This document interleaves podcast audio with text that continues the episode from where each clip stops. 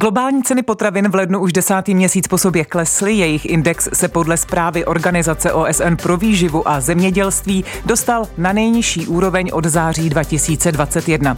Přesto ceny potravin v Česku se rovněž v lednu meziměsíčně zvedly o 4% a porostou i v únoru, jak odhadují experti, i když už ne takovým tempem. Ceny sice rostly i v jiných zemích Evropské unie, u nás ovšem potraviny zdražovaly skoro nejrychleji ze 27. Jak by na to měla reagovat vláda? Pomohlo by snížení DPH na potraviny. Pro a proti Karolíny Koubové.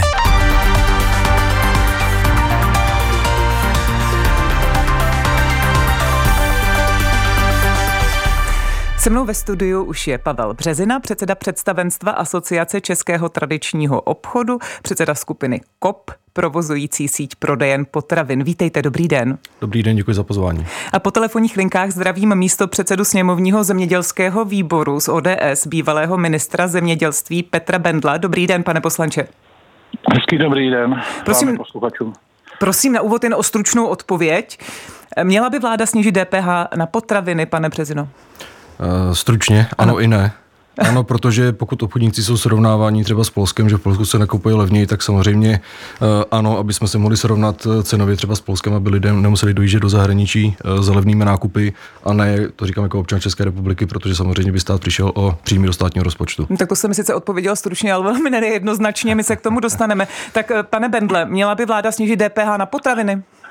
Já odpovím podobně, ale, ale z jiného důvodu. Já bych taky říkal ano i ne, ale Eh, faktem je, kdyby jsme třeba úplně odstranili DPH, eh, tak není vůbec jistý, že by si to někteří obchodníci nenechávali, jenom by se hmm. zvýšili marže. Takže my musíme hledat jiná řešení. Na úvod vám děkuji. Tak alespoň v těch důvodech, proč eh, ne, eh, jste se neschodli, ale eh, řekněte mi ještě, prosím, pane Bendle, není pravda, že právě to vysoké 15% DPH na potraviny v Česku, tedy vyšší než v jiných státech, způsobuje, že zkrátka český spotřebitel má na pultech drahé potraviny? No, je potřeba připomenout, že my máme tři úrovně DPH. Eh, máme základní a pak máme dvě snížené. A potraviny patří do jedné, to je to snížené, to je to 15% a pak je ještě 10%. Ano. To, co naopak já si myslím, že dělá... Jinde je 5% pořádek. nebo 10%, tak proto se ptám, jestli není i tak, i když snížené stále vysoké. Ne, já jsem přesvědčený o tom, že naopak je potřeba některé daně nebo nějakou úroveň daň DPH sjednotit, například jenom u prodejů piva, to určitě pan přesně nám potvrdí, máme asi 9 nebo kolik úrovní eh, DPH u piva například. Jo? Ano. Je tady, že máte jiné DPH na pivo před barákem, eh, jiný DPH eh, na pivo točený, alkoholický, jiný na to, točený alkoholický a tak dále. A tak dále. Na to se často poukazuje, že třeba čepované pivo má menší DPH než základní potraviny. Já jenom se teď doptám pana Březy, benziny, jestli opravdu za ty vysoké koncové ceny potravin pro spotřebitele podle vás může vysoké zdanění potravin?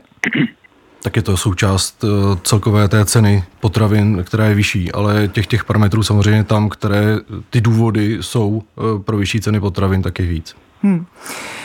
Pane Bendle, vy jste říkal, že pokud by se přistoupilo ke snížení nebo dokonce třeba podle polského modelu k úplnému zrušení DPH eh, na potraviny právě proto, aby se snížily ceny potravin, tak vůbec není jisté, že by k tomu došlo, protože by nikdo neuhlídal obchodníky, jestli si zkrátka jenom nezvýší marže. Hmm, přesně tak. Ale to, co vláda chystá, o čem se teď vede uvnitř koalice debata, je, eh, řeknu, zjednodušení těch daní, tak aby odpadly tyhle nesmysly, o kterých se tady mluvili, u toho piva je to úplně asi nejvíc viditelné. Tak jestli nedáte a... z té nižší uh, sazby ještě výš do, do, do té 15%, nebo uvažujete, že by, když se to sjednotí, že by zkrátka některé potraviny, ty základní, uh, byly nižší o pár procent tedy? V tuhle chvíli uh, je ta debata uvnitř koalice, předpokládá se, předpokládá se, že někdy na jaře vláda s něčím takovým nebo s nějakým návrhem přijde, kde, jak říkám, hlavním motem bude zjednodušení, ponechání v té nejnižší daňové sazbě věcí v oblasti zdravotnictví, oblasti sociálních věcí. Jak, na čem se nakonec vláda shodne, já neumím předjímat, Ale do toho všeho vstupuje ještě situace, kdy podle mých informací celý agrární sektor měl v loňském roce zisk před zdaněním někde kolem 20 miliard a za loňský rok agrární sektor, teď se nebavím jenom o patravinách, ty jsou součástí toho agrárního sektoru, je zhruba 30 miliard, to znamená o 50 miliard víc. A my se snažíme uh, domluvit s Úřadem pro ochranu hospodářské soutěže, aby jsme zjistili, že když tedy obchodníci někteří, nebo ono je debata, kde vlastně ty marže jsou největší, kdo případně, ano. jestli někdo nezneužívá svoji pozici na trhu, takže jsme měli s panem předsedou Úřadu pro ochranu hospodářské soutěže diskuzi na úrovni eh, vedení zemědělského výboru a s tím, že úvoz prověří některé komodity, eh, jestli nedošlo ke zneužití pozice na trhu, protože to, co říkáte, ano, ceny vyletěly nahoru, ale například u obilí, řeknu jeden příklad, pak už skončím, mají tam taky prostor panu. Eh, já budu ráda, já jenom jsem chtěla doplnit, že v podstatě eh, k tomu se určitě dostaneme, eh, kde, jak vidíte, pánové, kdo může za ty vysoké ceny potravin v tom řetězci, nebo jak se teď říká ve vertikále, od zemědělce přes potravináře až k obchodníkům, protože dá se říct, když si vezmete vyjádření každého z nich separátně, že všichni se ohá ohánějí tím, že v podstatě jsou na hranici ziskovosti, že eh, třeba prezident agrární komory Jan eh, Doležal mluví o tom, že nedošlo ani k promítnutí vyšších nákladů. Ale eh, k tomu se právě ke všemu dostaneme a mm, o slovo se hlásil Pavel Březina.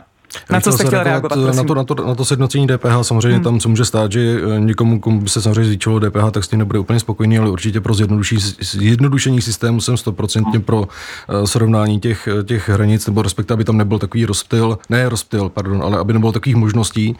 Uh, ale, no, ale to se... třeba o 3% body, řekněme, nebo o 2. Promítne se to do ceny? No, určitě, částečně určitě, ale eh, spíš jsem chtěl zareagovat na to, na to, že by to samozřejmě, pokud by došlo k snížení DPH na potraviny, že by se to nepromítlo uh, u obchodníků, s tím úplně nesouhlasím, protože v rámci retailu je určitě mnohem větší konkurence, než je třeba v potravinářství nebo zemědělství. Takže pokud by se to někde promítlo, pokud by to někdo promítl, tak by to byli především obchodníci. Tam by ten tlak byl největší, protože i když se podíváte dozadu, jaké tady byly obrovské cenové války, jak se nám tady roztáčely cenové spirály, jak skutečně obchodníci lákali Eh, zákazníky na, na, na zboží. Eh, trošku to potom deformovalo, dejme tomu třeba i třeba kvalitu výrobků, že jsme o tom sledovali, že eh, hodně se řešila, že dvojí kvalita potravin. To právě sebou neslo potom ten obrovský tlak na to, aby skutečně se dodávalo levnější zboží, které potom třeba bylo méně kvalitní. Takže tohle to naštěstí jsme, s tím jsme se nějak jakoby vypořádali, ale myslím si, že obchodníci v rámci, v rámci své obchodní politiky jsou, jsou celkem velmi přísní a snaží se skutečně bojovat především tou cenou na tom trhu, což odráží i to, že 60% výrobků se prodá v akcích. Takže rozhodně nesouhlasím omlouvám s tím. se, ale není to konkurenční prostředí, které vy tu teď tak vyzdvihujete, co do obchodu s potravinami um, jen iluzorní, protože je tu sice velice jaksi hustá síť obchodů, řetězců, eh, ale často mají jiné jméno, ale stejného majitele, případně eh, je ta konkurence ohrožena třeba nějakými kartelovými dohodami, nevidíme to? Takové Ten problém trendy? vidím spíš někde jinde a to, že dejme tomu třeba zahraniční řetězce, který mají 70, možná 80% podílu na trhu a tak v tom je dána určitá jakoby dominance, potom pro ty ostatní samozřejmě se, se u toho nějakým způsobem uh, fungovat je poměrně dost těžké, ale i tak, když se podíváte na ziskovost, eh, kterou třeba KOP má dlouhé roky dozadu pod 2%, eh, tak to přece není o nějaké možnosti skutečně eh, výrazně snižovat si marže, výrazně snižovat ceny. Prostě tam je nějaká nákladovost, není pouze marže, ale na druhou stranu hmm. k tomu jde nějaká nákladovost a výsledkem samozřejmě potom je nějaký zisk a pokud ten zisk je takovýhle a pokud se podíváme na, na to, jak, s jakými zisky hospodaří třeba zemědělci nebo potravináři, tak tam je to úplně o ničem jiném. No právě, protože teď tu sedíte vy jako zástupce ehm, obchodníků. Eh, na stranu druhou, kdyby tu seděl, jak říkám, eh, prezident agrární komory Jan Doležel, tak bude říkat, ale my také ani skoro nepromítáme vyšší náklady a také se brání potravináři, že mají eh, drahé vstupy a tak dále a že ta jejich ziskovost není nějak významná. Čili teď se obracím i na pana Bendla, kde on vidí ten hlavní problém, protože minister Nekula chce no. řešit ceny potravin. A jak říkám, v tom řetězci téměř každý říká, všechny, všechny vstupy ano. nám stouply a my jsme i pod hranicí ziskovosti, ale zákazník v obchodu zaplatí eh, za potraviny mnohem víc než dříve. My tohle budeme schopni analyzovat po 36. řeknu zjednodušeně.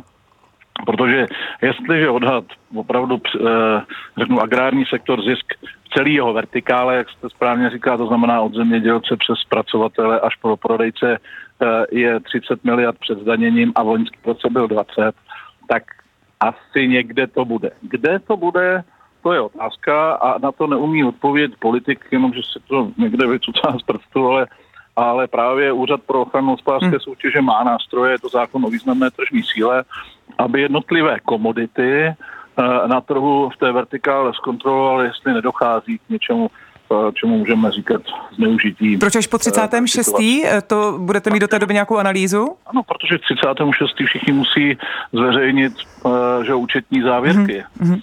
A tudíž tam se pak jako dostaneme k tomu, že budeme schopni říct, kdo tedy vlastně na tom trhu na té situaci vydělal a kdo ne. A teď to neříkám ani se záporným, ani s minusovým znamínkem. Vydělat není zprosté slovo, ano. a jenom aby jsme, ale jestli někdo říká, že on už je na, na hranici a žádá další, další podporu a dotace, a, a, přitom je v zisku, tak to asi není úplně ta správná argumentace. Hlásí se tady o slovo Pavel Březina. Nechci skákat do řeči. Ono to nebude úplně tak jednoduché a černobílé. Eh, tam totiž eh, v rok 22 byl velice složitý v tom, že především třeba potravinářské podniky, eh, které mají velkou energetickou náročnost při své výrobě, tak tam bude strašně rozhodující sledovat právě v rámci té jejich ekonomiky a té jejich ziskovosti, jestli měli zafixované ceny energii nebo ne.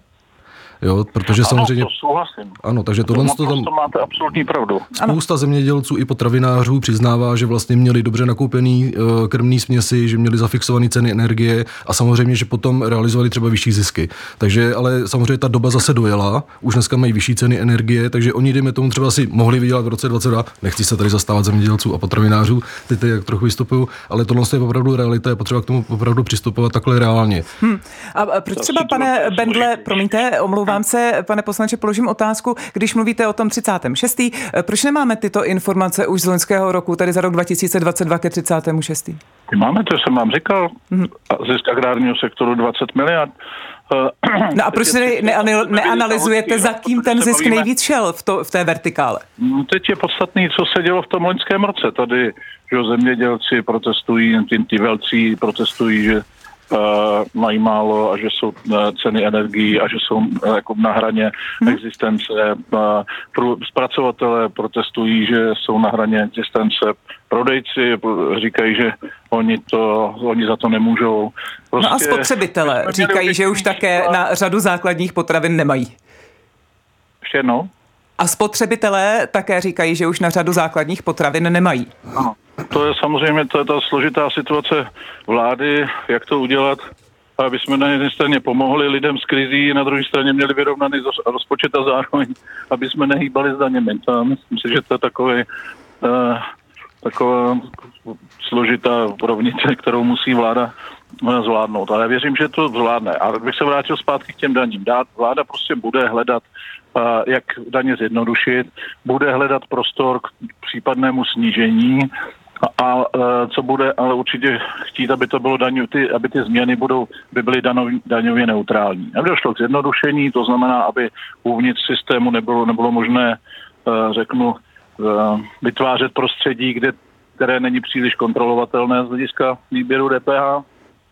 A věřím, že nakonec hmm. to, to řešení ta vláda bude ho muset najít, protože ta situace dobrá, co se týká množství různých typů daní uvnitř toho obchodního systému je, je Uvidíme, jakým způsobem to skutečně může přinést efekt, pokud tedy nebude DPH 15%, ale 13 nebo 14, jak o tom uvažuje vláda.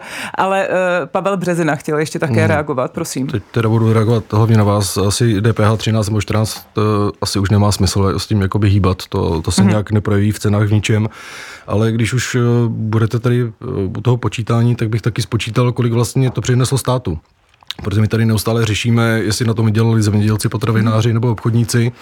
Ale to DPH je 15% a samozřejmě pokud výrobek stojí na, na prodejně 20 korun nebo 40 korun, tak je poměrně dost velký rozdíl, protože stál kdysi 20, dneska stojí třeba 30 eh, nebo 35, tak samozřejmě stát z toho má stále těch 15%, což samozřejmě 15% z 20 korun nebo z 35 je trošku velký rozdíl, takže jestli na tom skutečně někdo viděl, tak je především stát. To přece byla moje úvodní otázka, jestli ty drahé potraviny jsou podle vás kvůli tomu, že je tu vysoké DPH. No tak eh, ono to s tím souvisí, ale samozřejmě pokud ono, já bych, mě by to nevadilo, kdyby stát hospodařil trošku s jinými výsledky, než hospodaří. Pane Bendle. No, to, je, to by nám asi, to by s tím, v tom se s panem prezidentem naprosto shodnou, kdyby stát měl vyrovnaný rozpočet, tak ta debata nebude takhle super vážná, ale bohužel prostě... No vy jste ale vládní poslanec. A, a myslíte, že se to něco, že ty schodky na úrovni uh, půl bilionu nebo kolik to bylo, uh, jsme schopni vyřešit krátkodobě. Ne, tady samozřejmě stát má vyšší příjmy, to, to si nepopírá, nicméně roste tlak na, na uh, provoz státu jako celku, na, uh, zejména na, na důchody, a pak oblast zdravotnictví, sociálních věcí, tam ty tlaky jsou obrovský a ty vláda taky musí nějak řešit. Nemůže se tvářit, že neexistují, protože všem rostou náklady, takže musí najít někde Eh, něco mezi. To, co je klíčové... Rozumím, že to není lehká situace, každopádně vláda vládne a má také eh, tuto odpovědnost. Posloucháte pro a proti dnes s bývalým ministrem zemědělství, poslancem ODS, místo předsedou sněmovního zemědělského výboru Petrem Bendlem a také s Pavlem Březinou, předsedou představenstva Asociace Českého tradičního obchodu. Posloucháte pro a proti. Dva hosté, dva různé pohledy. Atraktivní názorové střety najdete také na webu plus.rozhlas.cz, aplikaci Můj rozhlas a v dalších podcastových aplikacích. Já to s dovolením stáhnu ještě ke konkrétním příkladům i e, ve vztahu k tomu, jaké tu mám e, hosty. E, tak pane Březinu, minister zemědělství Zdeněk Nekula řekl v podcastu Seznam zpráv, ptám se já, cituji, my vidíme, ať je to třeba cukr, jablka, brambory, že obchodníci tu obchodní přerážku opravdu přehánějí. Podobně se vyjádřil tedy vrchní ředitel sekce potravinářství z ministerstva Jindřich Fialka, když upozornil, že obchodní řetězce mají obchodní přirážku jednotlivých vertikál až ve výši 175%, třeba u brambor, u jablek 110%, to tady řekl v české televizi. Tak přehánějí to obchodníci s obchodními přirážkami? On asi potřeba rozdělit eh, opravdu ten trh na zahraniční řetězce, které spadají do eh, velkých nadnárodních firm, nebo jsou to velké nadnárodní firmy, a, a potom ten tradiční trh. Eh, zahraniční řetězce jsou schopní fungovat víceméně mezinárodně, to znamená, že i třeba ten nákup může být mezinárodní, je to pro ně jednodušší, mají prostě nákupní oddělení, který skutečně je schopný nakupovat ze zahraničí třeba levněji. Ten český tradiční obchod, tak ten je spíš více vázaný na místní dodavatele, dodavatele, anebo na překupníky, který to z toho zahraničí dováží, protože nemá třeba ten zahraniční obchod. Takže úplně vyjadřovat se k maržím jaké mají zahraniční řetězce, já neumím, ale můžu se podívat na to, jaké máme marže my. Mm-hmm. A tam je to opravdu o tom, jak jsem řekl, ziskovost do 2% a, a je to poměrně složité. Ale, a eh, neměla by v tomhle pomáhat novela zákona o významné tržní síle, která vešla v platnost v lednu? Tak jak eh, odešla z poslanecké sněmovny, tak eh, nechci říct, že by pomáhala, ale neubližovala by, ale tak, jak je dneska výklad úhozu, tak ubližuje malým a středním podnikům, protože de facto je chrání, ale ona je chrání tak, až je uchrání víceméně k zániku, protože eh, konstatuje, že subjekty na 350 milionů euro jsou tak eh, velké, že vlastně nepotřebují eh, kontrolu a de facto si mohou dělat, co chtějí. To znamená, že pokud přijde obrovská cukrovinkářská firma k nějakému zahraničnímu řetězci, tak mu oznámí, že si kupuje celý regál cukrovinek a že tam můžou být tito ještě konkurenti, ale koupí si promoce, koupí si druhotné vystavení, koupí si listing, kdežto ten malý, který je kontrolovaný, tak ten už potom k tomu velkému zahraničnímu řetězci nemůže přijít, protože uh, smlouvy má kontrolované, on mu nebude schopný dát to, co mu dávají ty, kteří nejsou kontrolovaní. Takže uh, původní zákon o významné tržní síle byl udělaný na kontrolu těch velkých hmm. dominantních hráčů, obchodníků a dneska se nám to tak jakoby úplně přesunulo absolutně někam jinam. Pane Bendle, eh, toto je vládní novela zákona o no, významné tržní síle. souhlasit. My jsme ten návrh, eh, který jsme nepřijali, dokonce přijal, přijali napříč poslaneckou sněmovnou po debatě s potravinářskou komorou i eh, s agrární komorou, s asociací soukromého zemědělství a všemi zainteresovanými, takže ten návrh prošel s jejich doporučením, akceptovali jsme dokonce i některý pozměňovací návrh opozice a není, neexistuje, nebo já ho aspoň tady neznám a rád se s ním seznámím, pokud ho pan prezident má, že by tady bylo nějaké oficiální stanovisko úhodců, které by říkalo, že tento návrh zákona upřednostňuje no, pomáhá někomu proti někomu. Já znám jenom jeho oficiální stanovisko, které prezentovali na zemědělském výboru i veřejně, i na tom posledním jednání, které jsme byli, protože ÚHOS zatím ten zákon v téhle podobě, ve který byl schválen, ještě nepoužil. Takže by mě zajímalo, z čeho pan prezident vychází, když něco takového říká, protože ještě vlastně v praxi nevyzkoušeli, jak, jakým způsobem to funguje a jestli jsou tam nějaké věci, které nefungují, tak se samozřejmě jsme připraveni o nich bavit. Ale znovu říkám, prošel konsenzuálně, ne všem se líbil. Nejvíc se asi nelíbil řetězcům, to je pravda. Těm se asi jako nelíbil nejvíc, to musím, to musím uh, říct, ale uh, toho tam nebude nikdy šance uspokojit úplně všechny. Pan Březina se tu uh, nespokojeně nadechl, takže ho nechám reagovat a prosím, jestli můžete i říct, že ho vycházíte, že antimonopolní úřad tento zákon použije proti třeba, mm, nebo kontraproduktivně, tak jak jsem vás pochopila. Uh, poslaneckou sněmovnu ten zákon prošel dobře. Já jenom jsem řekl, že ten úhoz dneska si to vykládá zjednodušeně, ne tak, jak vlastně poslanecká sněmovna chtěla, aby se ten zákon vykládal. A ale Petr to bych se ptá, z čeho vycházíte, že si to antimonopolní... Z praxe. Z praxe. No, no, no takhle, tak my, my samozřejmě už musíme reagovat, ten zákon už tady je a my musíme připravovat smlouvy podle toho zákona, nové smlouvy. To už máme povinnost. Ale já bych se spíš s panem Vedlem asi setkal a vysvětlil mu to zvlášť. Jeho kolegům z zemědělského výboru jsem to vysvětloval. A jakým způsobem tady eh, v praxi postupuje ten antimonopolní úřad, kdy říkáte, že to je kontraproduktivní? Co jste zažili teda? Ne, já jenom říkám, co ten zákon způsobí, ne co jakoby už způsobil, ale co způsobuje. Mm-hmm. Jo? Tam opravdu tam šlo o to, aby subjekty nad 5 miliard korun vlastně byly absol- automaticky pod kontrolou, ale vlastně ÚHOS dneska řekl, že subjekty na 350 milionů euro nejsou vlastně pod kontrolou. Pane Bendle, je vám to už víc A, teď jasné? Mám tuhle, že by někdo nebyl pod kontrolou. Ne, tam se po, eh, jakoby proti sobě eh, dávají v okamžiku, kdy jsou to takzvaně stejné váhy mm-hmm. z hlediska objemu, uh, objemu peněz, tak uh, ty, ty už nepotřebují takovou kontrolu nebo uh, takovou ochranu mezi sebou, protože ty jsou dostatečně silní.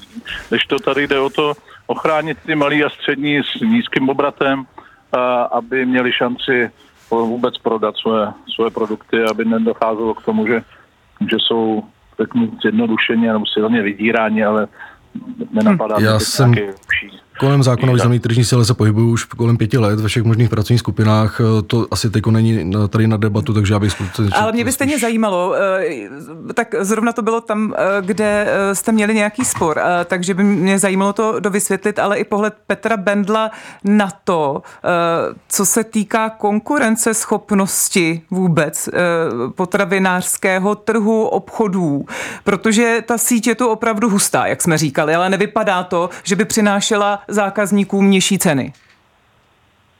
Hmm, to se ptáte teď mě, anebo pana Vás, kolegy? vás, pet, pane Bendle. No, to, to je na, na víc věd odpovědi. Ta konkurenceschopnost dneska už čeští potravináři musí být konkurenceschopní uvnitř Evropy, protože máme otevřené hranice. Zákazník, zjednodušeně řečeno, vydělává na tom, že ten trh je volnější, ty tlaky jsou samozřejmě uh, veliký. A Jde mi skutečně teď, prosím, už v rychlosti jenom o řetězce, o obchody. Co je, co je klíčový, není to jenom o zahraničních řetězcích. Teď jenom jedna nejmenovaná velká, velký holding v České republice má v pečivu 30% trhu. No? Uh, to není málo, to je poměrně významný, uh, řeknu, významná část uh, trhu a podle mě prostě musí využít nástroje, které máme k dispozici, jestli pan Březina nebo uh, někdo z okolí má nějaké podněty, kterých myslí, že nefungují. Já se, no, my se určitě rádi tím budeme zabývat. A ty nástroje tedy nás... hlavně Úřad pro ochranu hospodářské soutěže, který by je měl využívat, je to tak? Ano. A Pet... to, co určitě, co určitě uděláme, je, že prověříme, nedochází k nějakému zneužívání. Budeme se těšit na výsledky eh, té prověrky. Petr Bendl, Děkuji. bývalý ministr zemědělství, poslanec ODS. Děkuji, že jste byl naším hostem. Naschledanou. Naschledanou. Děkuji a se mnou ve studiu byl a děkuji za to, že přišel takhle osobně Pavel Březina, předseda představenstva Asociace Českého tradičního obchodu, předseda skupiny KOP. Naschledanou. Děkuji, hezký den. Od mikrofonu se loučí Karolína Koubová. Pěkný den.